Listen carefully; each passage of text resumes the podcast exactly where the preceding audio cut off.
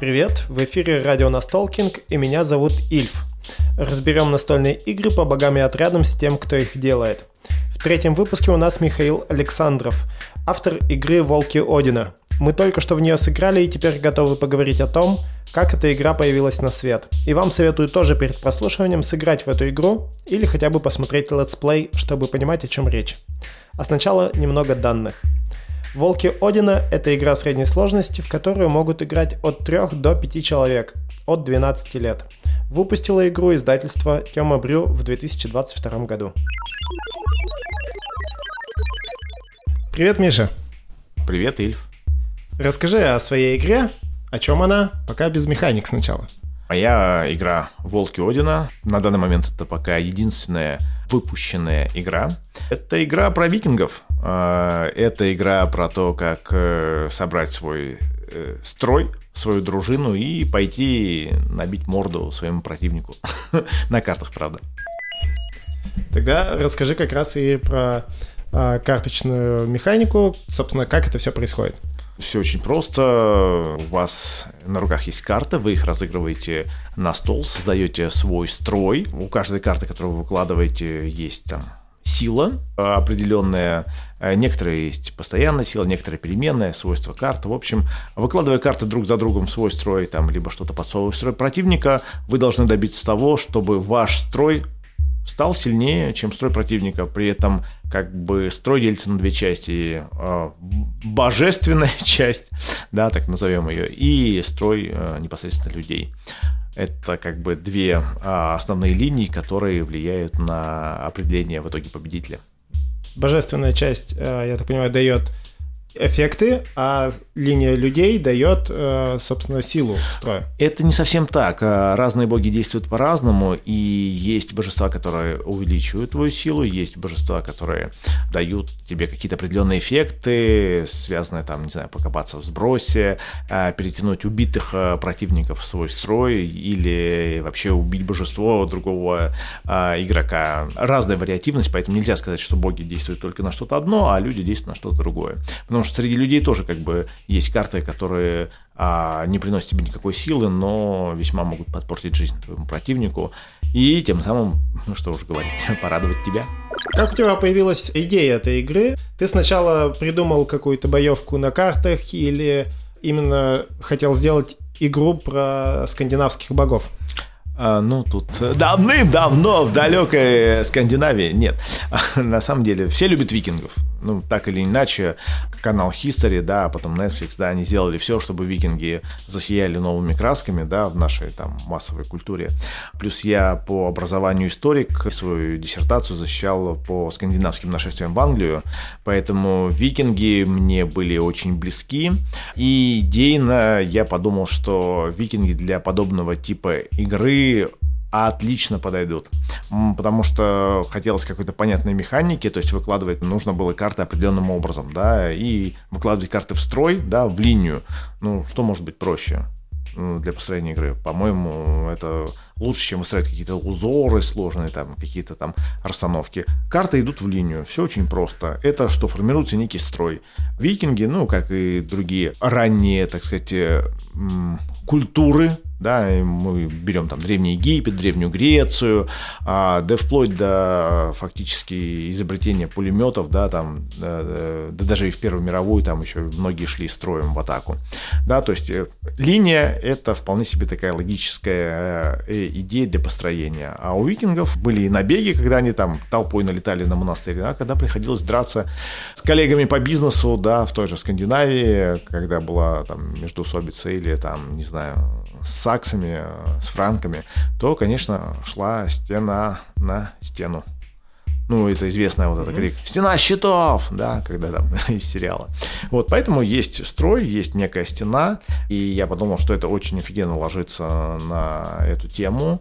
И сразу в голове такая была идея, о, прикольно, я сейчас сделаю, значит, Волков Одина, да, это будут про викингов. Потом можно будет сделать про египтян, и назовем это «Египетская сила». Да, название мне просто понравилось, там, «Египетская сила». Причем там же тоже классные боги, да, а, морфоподобные, да, Осирис, Амон-Ра, да, Анубис, да, они, они же тоже классные, да, они и визуально красивые, да, один с головой там крокодила, другой с головой там быка, собаки, змеи, кошки гор там, да, ничего стоит. То есть там тоже а, была а, языческая мифология, э, мифология многобожества, которая бы удовлетворяла вот этому идее концепта игры Волки Одина, когда у тебя есть вот, э, назовем так, божества и люди. И там выстраивается строй, и там свой строй происходит. А, в общем, в голове была такая идея, что потом вот этот концепт можно будет переложить и на другие а, назовем так, эпохи, культуры и, ну, и тому подобное. В голове была сразу серия игр. Скажем так, э, когда ты придумываешь игру, э, пока еще так на пальцах, пока она еще не тестируется, пока там нет в ней, ты не залазишь вот в потроха, да, вот это все во внутренний баланс, в механике, ты сразу думаешь, ну, что бы там может быть, да, и ты находишься в состоянии вот этого визионерства, а, в состоянии представления, а что может быть в этой игре, куда она может пойти. Ну и так как это моя первая игра, я еще многого не знал на тот момент о том, как устроена издательская составляющая российского геймдизайна. Мне казалось, что сейчас я приду с, вполне себе с хорошими а, идеями, в том числе с маркетинговыми идеями, да, как игра может развиваться, какое может получить развитие. И я думал, что, о, ну сейчас мне скажут, какой ты молодец, и глянь, сразу принес какие там нам вариации, как можно идти дальше, да, как можно развивать этот продукт. Но все оказалось по-другому. А как все оказалось? А все оказалось по-другому. Пока вышла только игра а, «Волки Одина». Мы же живем в материальном мире, да, я думаю, если бы продажи были бомбические, да, тогда бы, наверное, можно было об этом разговаривать. А так как у нас, что это продукт от отечественного автора, да, наверное, говно какое-нибудь, да, ну, ну скажем так, есть предвзятое отношение. И опять, маркетинг, это злой маркетинг, как известно, да, что рекламируют, толкают, продвигают, то и покупают, да. Чем больше у тебя на слуху какое-то название, тем легче люди соглашаются его купить. А тут еще как бы формат игры издателем был выбран специально, чтобы он был недорогой с точки зрения ценового сегмента.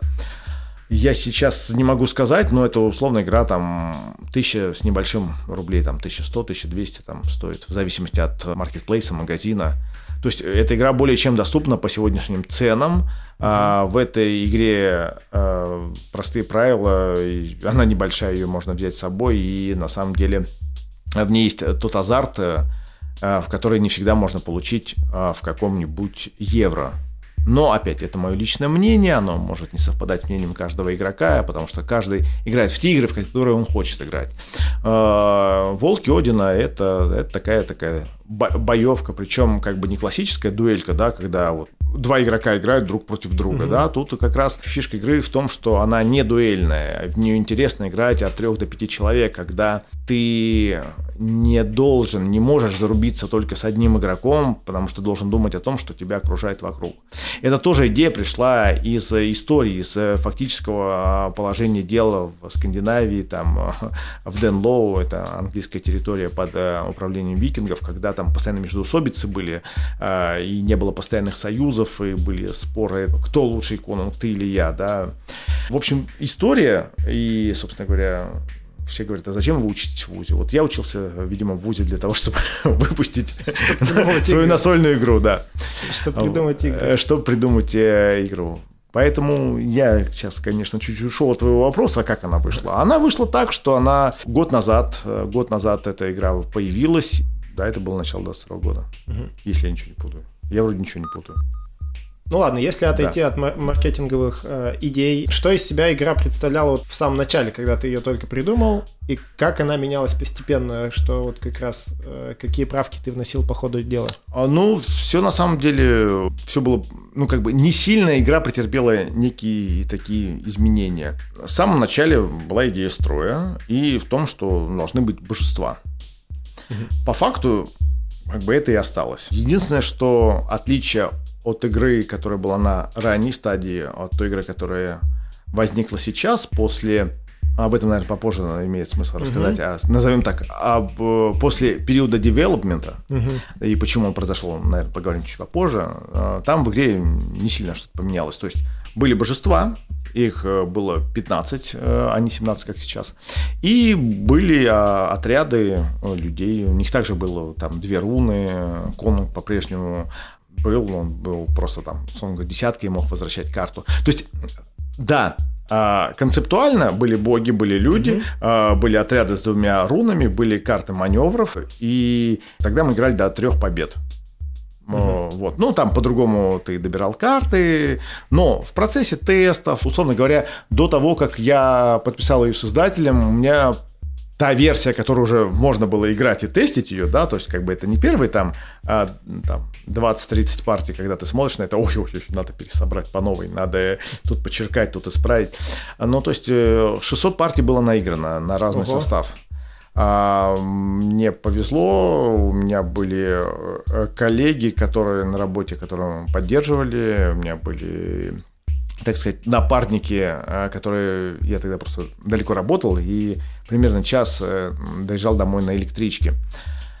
И за час мы в электричке успевали сыграть э, это было смешно, люди заходят, какие-то там 3-4 парня сидят э, на разложенном такой типа картонке, ну, я папку разрезал пополам, на, типа импровизированный стол, на ней играют, какие-то карты кидают, ну, люди, наверное, думали, дурачки какие-то. Вот. А, но это было забавно, но и все эти э, игры позволяли мне постепенно улучшать, улучшать, улучшать игру. И потом я ее повез на Граникон, а, показал, получил там кое-какой фидбэк, сказали, вот тут э, хорошо, тут плохо, тут не так, вот это сильно, вот это сделай послабее.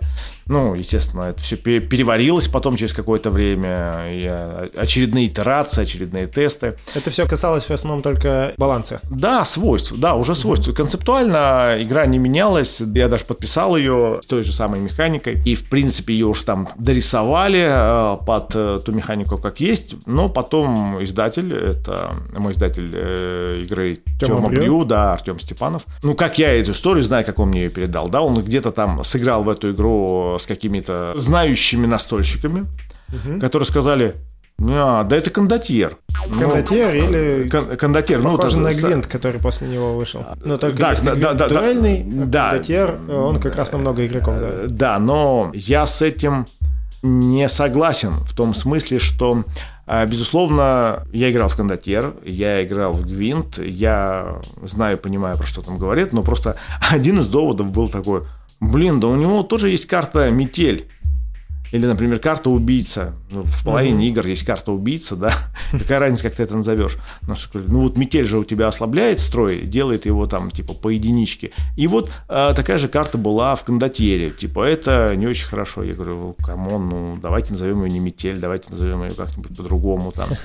А, ну, пошли очень такие споры, диалоги. В общем, Артем сказал, нет, я, в общем, отдам игру на девелопмент.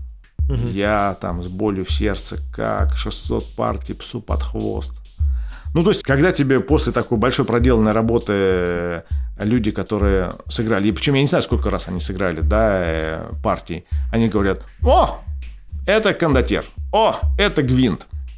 Я вот стараюсь сам так не говорить, но я понимаю, почему люди дают такие ярлыки, назовем так, на игру. Потому что так легче понять, что это за игра, mm-hmm. ее проводить какие-то параллели, аналогии, ассоциировать э, ее с чем-либо, да, там говорят, а, это вот типа у нас каркасон, да, а это у нас как, я не знаю, это как серп, да, игра. Ну, сейчас я условно говорю, да.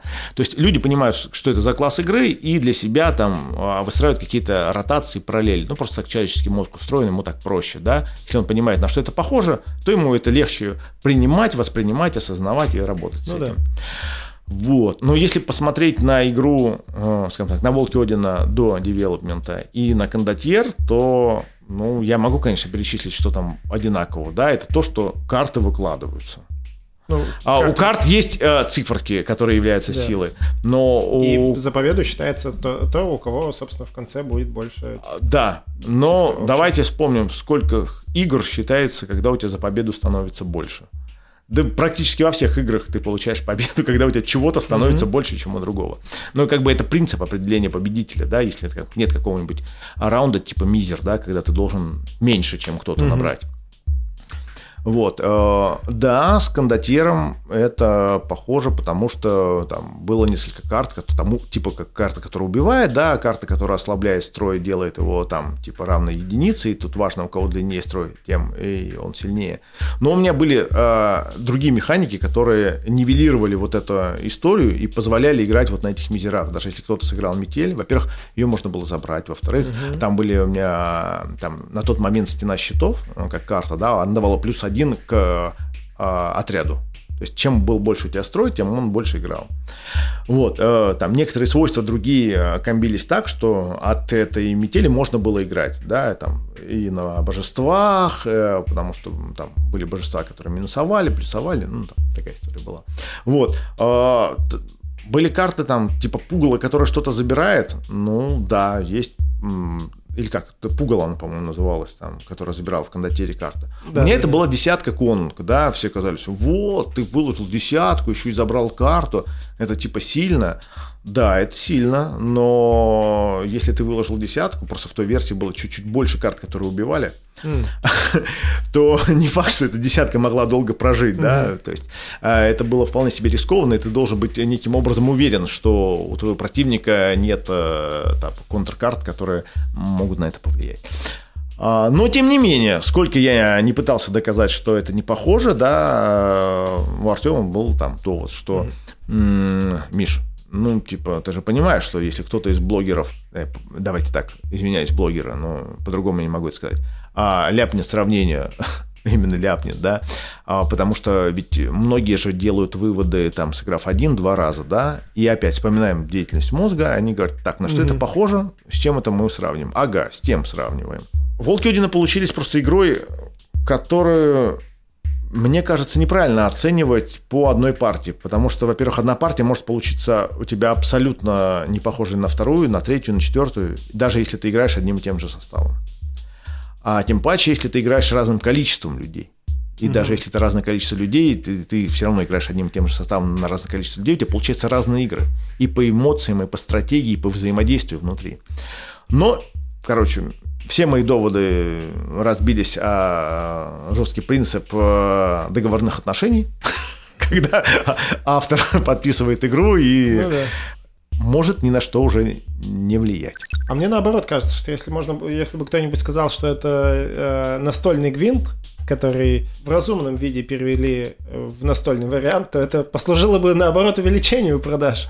Я с тобой, наверное, соглашусь, Потому но что... тут нужно правильно же в маркетинг сыграть. Нужно где-то там смелость проявить, где-то нужно правильно сделать ставку именно на маркетинг и правильно это сделать. Потому что все это продукты, которые ну, нужно придумать, как продвигать. И, возможно, да, вот это сравнение, а это гвинт, ну... С другой стороны, могли сказать, а зачем мне типа гвинт, если у меня не гвинт? Ну, тут Тут сложно сказать. Когда я работал в магазине настолок, Гвинт спрашивали примерно раз в две недели стабильно. То есть на протяжении всех трех лет. И однажды я видел э, гвинт, который человек купил на Авито. Угу. И э, просто распечатанный кем-то на принтере, видимо. Ну, который конечно. продает ее за, за его за какие-то сумасшедшие, просто даже по нашим временам деньги. Ну, качественный PNP, почему да. бы нет? Так. Но дело в том, что Гвинт это коллекционная игра. Да. И ты в компьютерной игре, получая новые карты, выкидываешь старые. А здесь человеку дали полный пул всех карт, половину из которых, за огромные деньги, половину из которых он не использует никогда. То есть это те карты, которые э, есть в компьютерном гвинте, но mm-hmm. он их никогда не использует. Ну, в смысле, те, которые должны быть выкинуты, и mm-hmm. он, поэтому в комплекте карты не есть. То есть человеку продали там большую игру, из которых половину он просто не использует, потому что она не нужна. Ну, это как это та, та же самая история, когда ты покупаешь сразу коробку с кучей дополнений, а играешь только в коробку. Да, вот примерно так. Ну, Гвинт это deconstruction, это же как бы, а здесь закрытая колода, это как бы разные изначально подходы к игре. Да, поэтому я и говорил, что, например, тот же кондотер, который сейчас не издается, он был как бы лучше в данном случае, но у него меньше всяких э, карт, то есть там колода карт, она ограничена, сколько там, штук 12, 10, не помню. карт? Не, нету. Там, там, почему? Там больше карт. Там видов карт, ты имеешь в виду? Да, видов карт. Ну Э, да, там видов карт от немного, 1 и до 10, и плюс там дальше епископ, зима, весна, Да-да-да. о- оттепель, там что-то. Ну, не могу сказать сколько. Вот. А тогда как в Гвинте их, по-моему, значительно больше. Да, и, э, в общем, так или иначе, оценив свои силы и свои, там, скажем так, э, коммерческие опасения, Артем сказал, а твою игру будет допиливать про геймдизайн. Мгм. Ну, кто не знает, это Юра Ямщиков и его команда. Мгм. Я такой про себя, блин, я не хочу. Я не хочу, чтобы кто, кто-то лез в мою игру, да. Я ее, ну, то есть, я, ее, я с ней работал фактически, ну, полтора года до того, как я его подписал. Причем это была плотная работа. Это была работа над конкретной игрой, не отвлекаясь. То есть, у меня была основная работа и, и Волки Одина. Мгм. И я просто, зная Юру, да, написал ему, говорю, Юр, так и так, я знаю, что Артем отдал вам на доработку игру. Слушай, я бы хотел, чтобы, ну, как бы, если вы там что-то будете менять, ну, я хотел бы в этом участвовать, потому что, как бы, я знаю эту игру лучше, чем вы. Мгм. Я знаю там больше, что там есть, у меня есть как бы наработки, поскольку как бы это плохо тот автор, который не мечтает о дополнении своей игры, да, поэтому у меня был на самом деле э, к тому э, концепту Волков Одина, который был изначально был подписан, а я уже прорабатывал э, дополнительных еще там 12 богов, которые бы еще бы разнообразили эту игру. Э, Я даже придумал название там дополнения, они назывались бы э, «Штормы». Ну, там, там появились бы корабли, дракары, там, ну, короче, там, свои, э, там свои там э, некоторые фишки, да. А, Ну, не суть. А, Суть заключается в том, что я напросился в прогеймдизайн, сказал, что давайте вы там не одни там что-то измените, а давайте я буду в этом активно участвовать. Юра сказал, окей. Значит, игрой занимается Герман Тихомиров. Мгм. Я такой, ой. Ну, э, а при условии, самое было интересно, что Герман Тихомиров на а, Граниконе 19 года там мне дал там пару советов таких, которых, э, ну, весьма ценно, я для себя Мгм. переложил их, э, да, ну, это хорошо. Ну, созвонился с Германом, мы поговорили так и сяк. Он говорит, давай так, я сейчас вот пересоберу, вот мы тебе покажем вариант, и от этого будем отталкиваться. Мгм. Я про себя думаю, господи, ну что там пересобирать? Ну не надо там ничего пересобирать. Ну да все хорошо. Ну, но убедите вы, убедите вы издателя, что, что, что это не кондотьер. Но, как бы, видимо, контракт есть контракт, да, типа, ассасин должен его отработать, да, Я тогда- девелопер должен его отдевелопить. Я тогда, кстати, тоже участвовал в тестах этой игры. Э, Да, но, собственно говоря, начнем с того, что первое, что они мне показали, ну, если бы я был, наверное, постарше, и у меня были проблемы с сердцем, то микроинфаркт я бы получил. Я говорю, это, это не пойдет. Я говорю, «Да я ну, против, это плохо, но это... а, Я понимаю, что во мне тогда говорили эмоции, но действительно там было плохо. Вот, ну, мы стали разговаривать э, с Германом. Я говорю, Герман, ну, как бы, вот смотри, вот тут есть так, вот тут есть так, вот тут так. Он говорит, окей, давай концептуально. Я считаю, что вот идея, что божества классные, да, но почему у тебя в одном строю может быть Тор и, например, там, не знаю, Фенрир. Они же вместе не дружат. Мы, короче, разделим их пополам. Мгм. Я такой, ну, окей. А, и фишка такая, у них будет своя битва, а у людей своя. Я говорю, типа, как, что, сразу на, мы на два поля будем играть? Там была какая-то ком- компьютерная игра, тоже такая, типа, коллекционная, там, Артефакт. типа, наверное, там поле делилось пополам, и ты Да-да-да. играешь либо на левой стороне, либо на правой. Ну, Артефакт, ну, да, окей. который не взлетел в свое время. А, да, ну, короче, я такой про себя думаю, наверное, это будет как-то так. Но потом мы, мы пришли к тому, что появились, э, условно говоря, божества, которые играют, назовем так, в кавычках, в команде Одина, да, это асы. А, то есть появилась, вернулась концепция, самая популярная концепция у викингов, это Рагнарёк. А, У нас в итоге э, появилась не просто др- драчка викингов, да, а у нас появилась концептуальная идея, что это будет последняя битва, тот самый Рагнарёк, где боги асы слеснулись э, э, с команда Локи, да, ну или кто как считает, там, Сурта, Хель, там, вот. И э, те самые люди, и там, э, которые играют за две стороны. А концептуально пришли к тому, что это должен быть э, Рагнарёк. А, соответственно, появились там карты Рагнарёк, которые триггерили, если игра там заигрывалась достаточно долго, а, окончание игры. И плюс вот эта концепция, что ты, если у тебя красные боги, то ты играешь за красных богов. А если ты играешь за синих богов, то за синих богов. Правда, потом э, в процессе доработки я сказал, а давай у нас будет еще Игдрасиль, оно мировое дерево, оно абсолютно нейтральное, потому что это в скандинавской мифологии это стержень. И мы запилим э, эту карту как возможность призывать себе в строй и красных, там, и э, синих угу. богов. Мне очень понравилось, что там идеи, которые я приводил с исторической, скажем так, э, с нарративной точки зрения, да, там Герман поддерживал, да, и мы там вместе находили какие-то решения, потому что а, там первый вариант он там раскидал каких-то божеств, я говорю, давай переиграем их свойства, потому что, смотри, ну, Валькирия, она должна угу. трупы возвращать, ну, это ее, э, это ее там паттерн, да, как бы, ну, что делают Валькирии? Берут павших воинов, значит, соответственно, мы отыгравших должны забрать к себе, да, на Грифар это на трупов, да, он говорит, да, ну, мы тогда давай трупов будем забрасывать в строй. Ну, то есть у нас э, с Германом в плане идейно сложилось очень хорошее понимание, и как бы я в этом плане благодарен тому, что поменялось.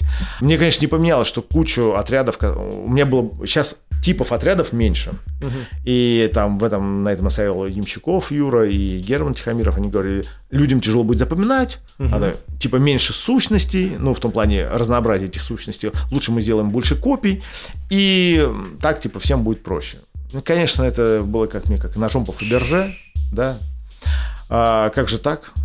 У меня же были мои ребята, которых я, я их любил, я с ними прожил э, столько времени, я знаю, как они работают, я знаю, как они хороши, но пришлось от них отказаться. Какие-то свойства там переработались, да, в угоду там уменьшения количества отрядов. В итоге, там, после многих тестов, в которых там, я тоже участвовал, а, появился, ну, уже, скажем так, тот продукт, который сейчас можно купить. То есть волков Одина изначально, которые были до подписания, скажем, точнее, до девелопмента, угу. у меня, конечно, колода осталась, а, но она там лично у меня, личная моя распечатанная, ну, такая красивая, задорого. Единственный экземпляр сделанный. Но я доволен тем, что получилось в итоге. А в этом плане я не пожалел, что был девелопмент, потому что глубины в игре добавилось. Угу. Правда, э, как сказала моя мама, а она была одним из первых тестеров, сейчас все начнут тапками кидаться, говорят, вот, семейные тебе никогда не скажут правды. Вы знаете, семья бывает разная. Некоторые такую тебе правду скажут, похлеще некоторых тестеров. Вот, мама сказала, тут считать сложнее стало. Ну, она права. Раньше считать, подсчет был так попроще, угу. арифметически. Тут чуть-чуть сложнее, а, но и тем самым интереснее для опытных игроков.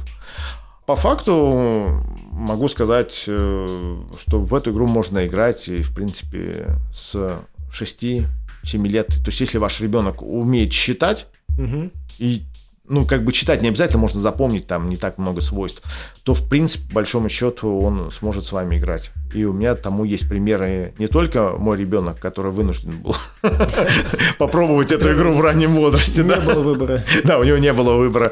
Но есть э, и дети моих друзей, которые вполне себе успешно а, соперничают а, с родителями.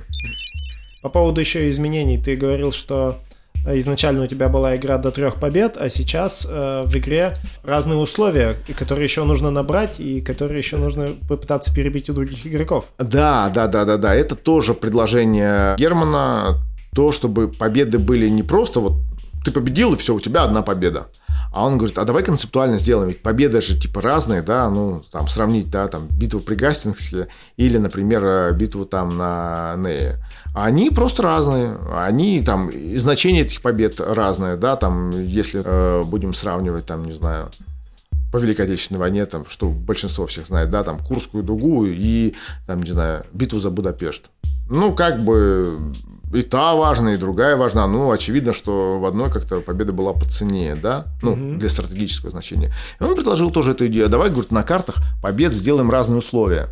А, и каждый раз они будут выходить, и это добавит еще одной э, маленькой пряности в эту игру, э, что выход условий получения карты победы, он будет влиять на то, а, как ты должен играть. То есть там, очевидно, возникает э, первый слой, ой, Ну, тут дают плюс, там, не знаю, какое-то количество победных очков за красных богов. У меня их нету, я на синих. Угу. Как бы она вроде мне не нужна.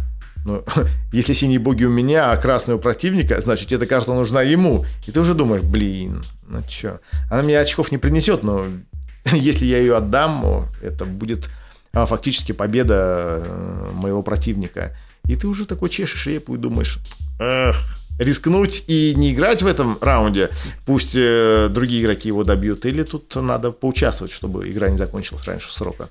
Поэтому карты победы – это еще одно некое такое микро э, изменение, которое привносит в игру приятное разнообразие. Это добавляет, мне кажется, стратегической глубины. Э, на самом деле это даже не мелкая деталь. Тут появляется интересный кингмейкинг отчасти, но не в, как бы не в отрицательном его значении, как это часто принято, а в, как раз-таки в интересном, когда ты а, понимаешь, что нападать лучше на того, для кого условия победы в этом раунде более ценны. Не просто попытаться себе эту победу урвать, или даже если ты понимаешь, что ты не... То есть цель твоя не только не э, как бы попытаться выиграть, но и даже если ты не, пони... не можешь выиграть, этот раунд. Пытай, да, этот раунд. Для тебя важно не дать выиграть тому, для кого это наиболее ценно. И, и это, вот эта глубина появилась благодаря тому самому предложению э, разделить богов на красных и синих.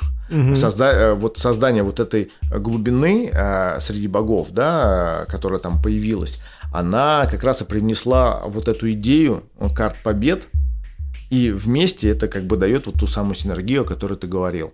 А боги, они если вот, вот просто вы возьмете а, карту, знаете, как многие открывают коробочку и давай почитаем, какие там свойства, ага. там полистаем, какие картинки. И если вы возьмете колоду богов и начнете читать ее, вы скажете, Ермунгант! Если в начале следующего раунда, типа, у вас самый сильный строй, все, раунд заканчивается, определяем победителя. Ну, очевидно, если самый сильный строй у вас, то кто угу. получит победителя? Ну, все сразу, о, это имба. Имба, имба, все, это с этим невозможно играть. Это так выглядит, когда ты читаешь игру, не сыграв в игру ни разу. Угу. Безусловно, первый эффект Ирмунганда, он такой. Это, знаете, как э, пиар-эффект, да, прокричали. Он типа работает так. И все сразу начинают напрягаться. То есть проблема Ирмунганда заключается в том, что тебе нужно к началу своего следующего раунда быть самым сильным. Ну, все же об этом знают. Угу. И кто становится целью номер один? Игрок, который обладает Ермунгандом. Все начинают валить э, его. Тут иной раз нужно подумать, а это карта вызов. Это карта вызов э, того, что тебя сейчас будут бить. Если ну, ты да. не готов отбиться, да, то у тебя это не получится. Или, например, сурт. Если у вас сурт, то на ваш э, строй типа нельзя взаимодействовать. Да, но только пока вы не спасовали. И все говорят, ну и что? Ну, вот э, ты же играешь. Да, но проблема в этой игре заключается в том, что не всегда важно, насколько сильные карты у тебя в руке. Важно и их количество. Угу. И не то, как они внутри себя а, комбятся, а именно еще и количество. Потому что в свой ход вы должны либо спасовать, либо разыграть карту. Да, там жертва или просто выкладывать на стол, но вы должны сделать какое-то действие – и если вы вдруг пасуете, ваш строй остается, но это не значит, что с ним ничего нельзя сделать. Его могут там забить, закидать, затоптать тапками, там, чуму на него наслать. Вот, как бы, с одной стороны, да, сурт сильный, потому что пока вы не скажете пас, с вашим строем вроде как бы ничего э, сделать нельзя. Но это не значит, что нельзя сожрать сурта. Это, это не значит, что у вас есть много карт, чтобы играть, играть и не спасовать в итоге. И это, безусловно, если вы играете первый раз, взяв Сурта в руки, вы можете посчитать себя королем вечеринки. Если вы играете с такими же новичками, скорее всего, так и выйдет. И я уверен, что следующая партия, которая у вас получится, как все увидят Сурта, все сразу захотят его взять себе. Но как только все узнают о других богов, как они играют, все поймут, что здесь э, создалась интересная такая квадратура круга, так модно такое слово такое, мне нравится. Где-то я в, в театре услышал квадратура круга, пьеса такая была. Несколько богов контрят свойства конкретного божества. Угу. То есть там нет варианта, что если ты взял божество, то все, ты непобедим. ты очень даже победим. Ты уязвим, всегда остаешься уязвим. Просто богов могут э, вынести только другие боги, которые, в свою очередь, тоже могут вынести другие боги. Глубина божественной битвы не менее а, тонка, чем глубина битвы а, твоих отрядов, а, которых ты выкладываешь в свой строй. Ну, еще стоит упомянуть еще один слой, который как раз ты а, только что а, тоже затронул. Это борьба за инициативу. Потому что когда ты пасуешь, ты добираешь 4 карты, и, соответственно, если ты спасуешь рано, то на следующий раунд у тебя будет много карт. А если ты доведешь раунд до конца и останешься с пустой рукой, то у тебя на следующий раунд будет всего 4 карты. Да, 4 карты это как-то маловато для победы. Но этого достаточно, если у других осталось меньше карт. Поэтому тут нужно внимательно смотреть за твоими игроками. А, это игра не про то, как прокидаться посильнее. Да, тут эта игра, знаете, как принцип Наполеона. Проиграть э, битву, но не проиграть войну. Да, иногда важно уступить раунд, но а, сэкономить э, себе силы для следующего удара. Но тут важно также понимать, что те свойства карт победы, которые получает игрок в случае победы, они могут кардинально изменить э, расклад. То mm-hmm. есть ты такой смотришь, ага, эта победа принесет игроку там 4 минус количество там э, божеств на его руке. И ты такой думаешь, ну у него там божеств трое, 4 минус 3 это одно победное очко. А у него до этого там одна победа лежит. Ну, например, там, mm-hmm. условно говоря. И ты такой думаешь, да я не буду бить за этот раунд. А так в процессе игры там остальные игроки там, ну так получилось, сожрали у него двух божеств. И все, и там уже 5 очков фактически у человека на руках. И ты вроде бы такой рассчитывал, что сейчас я тут самый хитрый буду, спасую, наберу себе карт в руки и в следующем раунде покажу всем, кто здесь э, конунг э, всей Скандинавии. Но можно и легко просчитаться. Ничья в игре возможно? Нет. То есть бьемся до победы. Нет, все, конечно, могут сказать, когда у всех по 4 раунда, сказать, давай больше не будем играть, давай бросим. Да, игрок всегда может остановиться, не играть дальше. Могут договориться, типа, уже типа поздно, не будем играть дальше. Но, по сути, в игре... А вот ситуация, если количество побед зависит от количества богов, и тебе в течение раунда убили кого-то из богов, и у тебя количество побед от этого выросло, то ты сразу же побеждаешь? Или нет, нет, нет, нет, ну раунд мы доигрываем, мы должны посчитать, у кого сколько победок. Там же может как получиться, у тебя стало вдруг их, э, например, ровно 5, а у меня стало их, например, 6. А если у тебя тоже стало 5? А кто победил Нет? в этом раунде? Кто в этом раунде? Да, ну вот я вот да, это, да. Ну то есть как бы а, победитель он важен. Да. Победитель он важен всегда. Такой принцип игры.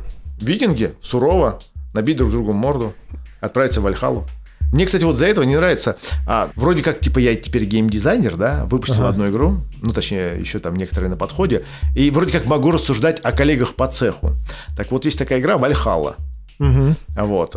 Очень красивые арты. Очень красивые арты. Ну, концептуально мне не нравится, что всех надо там в конце раунда пускать под нож своих ребят. Ну, блин, ну, да, ребята хотели попасть в Альгалу, ну, да, хотели погибнуть а, во время боя, и смерть в старости их не радовала. Но не то, чтобы все там сипуку себе совершали в конце боя. Вот, мне вот э, такие... Я понимаю, это геймдизайнерское решение, но идейно оно мне вот как-то не очень нравится. Я люблю, когда а, история а, лор совпадает с механикой, с нарративом, когда это все а, выглядит в комплексе. Ну, то есть, как бы, а, если бы ну, то есть мне нравится, что в моей игре Фенрир может сожрать Одина. Угу. Я считаю, это лорно, это, это круто. Я очень рад, что Тор может прибить Юрмунганда например. Да, это, это вполне соответствует сагам, что Валькирия забирает э, божеств. Хель, там, как повелительница царства мертвых, сбросить там может покопаться. Да? По-моему, когда ты можешь подвести э, лор, там, скандинавский эпос под игровые механики, это дает игре э, дополнительное ощущение, во-первых, и качества, восприятие. И опять, ну вот представляешь, ты вот фанат скандинавов, да, угу. и у меня там Один, например, дает тебе там какой-нибудь, не знаю, там возьмите две карты. Ну, ну понятно. Да, ну прикольно, ну хорошо. А какой-нибудь другой, который вообще там ни за что не отвечал, вдруг получал бы там, не знаю, топор какой-нибудь дополнительный. Я не знаю, в порядке бреда. Угу. Вот. А тут э, мне показалось, что получилось в итоге сделать так, чтобы божества могли соответствовать э, той исторической там цели миссии, которая у них получилась. Ну, насколько максимально это вообще возможно угу. сделать в настольной игре. В целом очень красиво получилось. Соответствие сеттинга механикам и в целом э, стратегическая глубина игры. В небольшой коробке. Да. Заметь, в небольшой коробке. Маленькой коробке. Да.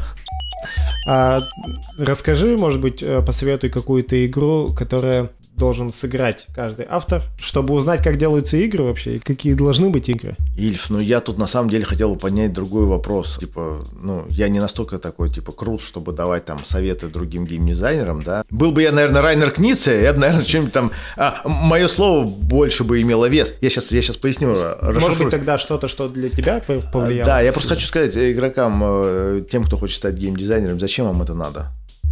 Э, ребята, это вот важный вопрос. Я сейчас скажу непопулярную угу. мысль. Все говорят, играйте в хорошие игры. Да брехня. Если вы начинаете делать свою игру, вы не можете играть в другие игры. У вас на это нет времени. Ну, если вы только не работаете там тестером э, в магазине, там, не знаю, в издательстве настольных игр. Угу. У вас нет, ну, как бы, да, давайте я скажу себе, только учится анонимных алкоголиков, да? Я Михаил, я семейный человек, у меня двое детей, я делаю настольные игры. На это очень остается мало времени. Ты постоянно тестируешь тот концепт, который у тебя есть. И ты либо тестируешь его, либо играешь в другие игры. Я, конечно, с завистью смотрю на, в соцсетях, когда какой-нибудь автор пишет, сегодня собрались, сыграли, мне опробовали вот эту этот гроб, в смысле, вот эту большую коробку. Ага. Получили несказанное удовольствие. Я такой думаю, блин, когда вы все успеваете? И в семье вы молодцы, и на работе у вас все хорошо, и игры делаете, и в другие игры играете. Я не знаю, у меня так не получается. Я точно понимаю, что времени ограничено, а ты либо его тратишь на создание своей игры, либо ты пробуешь новые игры. Чтобы попробовать новую игру, ну так получилось, ты должен сам изучить правила, да, но должен научить других людей, кто пришел к тебе сыграть в эту игру, потому что не любят люди читать правила. Ну да. У тебя должно быть X времени, чтобы сыграть в эту игру, а чтобы понять игру, еще раз говорю этот принцип, я постоянно его применяю для себя, однозначно решил. Нельзя, сыграв одну партию, а, делать какие-то выводы об игре у меня были случаи в моей, там, на начало моей настольной жизненной деятельности, когда я впервые сыграл э, в «Семь чудес», классику, и сказал, это охрененная игра, но, блин, это «Семь чудес», это охрененная игра. Тут у меня просто все совпало. А в большинство игр, которые я играл, э, чем больше, тем дальше играл, я понимал, что за один-два раза не всегда можно понять, что это за игра. Она тебе может понравиться оформлением, да, она может тебе дать приятные эмоции, но понять, как она там внутри работает, как, какие там условия победы, одна ли там выигрышная стратегия, не одна, нельзя сделать по, а, там, по одной, иногда даже по двум партиям, особенно если это большая коробка. И я, ребят, призываю вас, прежде чем вы типа соберетесь в геймдизайн, а, вы подумайте, вы хотите играть только вот в свою игру и ждать, когда она выйдет, нервничать, когда, как это, да, история, притча в языцах, игра Константина Домашева, которая из-за оркестра стала бронзой. Парень делал игру про оркестр джазовый, да, то есть под, подводил там у него там история 7, вот это, да, 7 нот, вот там ой, куча всего такого сводил под музыку, а потом он сказал, угу, да, только это будет про переселение народа в эпоху бронзы. Я не знаю, как он это пережил, Когда-нибудь мы у него это спросим. Да, честь ему и хвала, конечно, но вот э, я просто понимаю сейчас, я очень благодарен издателю, что викинги остались викингами. Угу. Следующую игру, которую я буду делать, я буду стараться делать так, чтобы лор и история соответствовали, если это будет игра историческая. Понятно, что если это будет там, там не историческая игра, то там можно придумать все что угодно.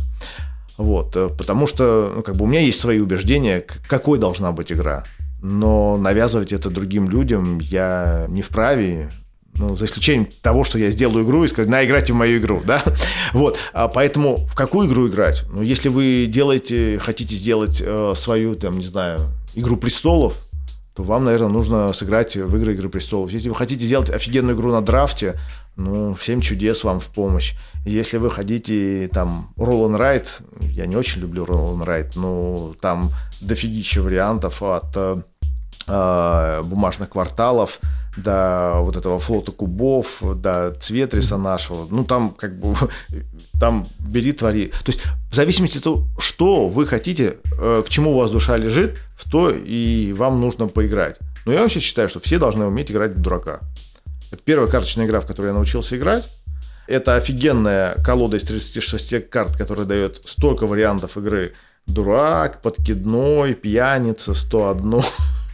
Все перечислять мы, конечно, не будем. Да, мы все перечислять, как бы, наверное, не будем, но я в том плане, что э, смотрите по весу, какие игры вы хотите сделать, ну, в такие вам и надо поиграть. А тут я, еще раз говорю, я делал свою игру, я очень многие игр пропустил.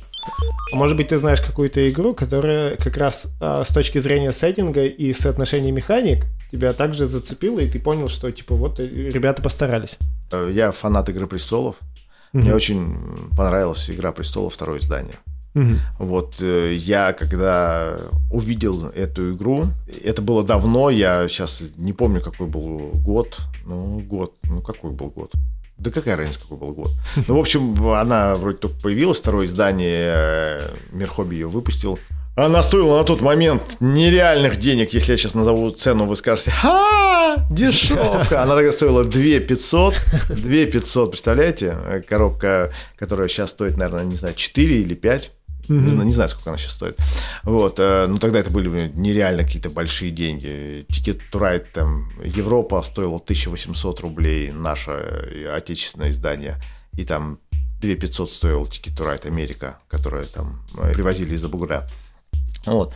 Вот я считаю, что вот тут и как-то смогли и лор подобрать, угу. и все там пришили уместно, и свойства карт.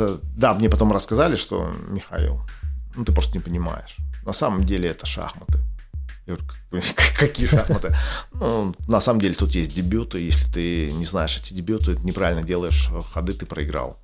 Я говорю, да ладно. Ну и дальше мне человек э, примерно за э, час двадцать времени рассказал, как, каким домом, как правильно, какая выигрышная стратегия, как нужно начинать игру, а, чтобы иметь шанс э, победить. И я посмотрел на это и понял, ну, тогда еще не собирался делать свою настольную игру, поэтому мне казалось это каким-то откровением, таким, знаете, там, явлением, такое явление, ангел пришел, сказал, «А это на самом деле вот так. Вот, э, и это было прикольно. Потом в семнадцатом году я сделал свою первую настольную игру, показал ее друзьям, и другой мне друг, на тот момент у него был магазин продажи всяких таких модных маек с такими самодельными принтами, он сказал, а ты можешь, типа, сделать игру, типа, как бы для меня? Я говорю, что значит, как бы для меня? Ну, мы ее сделаем, будем продавать в моем магазе. Ага. Вот, и, э, типа, художники, видишь, у меня я охрененные принты рисуют, и все будет, э, типа, соглашайся. Ну, собственно говоря, это и подтолкнуло к созданию «Волков Одина». А-а-а. Правда, так не сложилось потом а в итоге с этим человеком выпустить игру. Это уже другая история. Поэтому игру про майки с принтами мы так и не увидим. Да нет, нет, она не собиралась быть про майки с принтами, там должны были быть по-прежнему викинги какие-нибудь там суровые, брутальные. Но как-то так. Вот. Спасибо большое, Миша, за такой подробный и очень интересный рассказ. Да, всегда рад. Э, спасибо, что помогаете нашему э, хобби, продвигаете его в массы. Это, это ценно. Спасибо, что позвали, дали возможность выступить. А всем, кто э, хочет делать свои игры, делайте, если уж хотите. Но будьте готовы к тому, что этот путь тернист, сложен, и придется по тысячу раз все переделывать.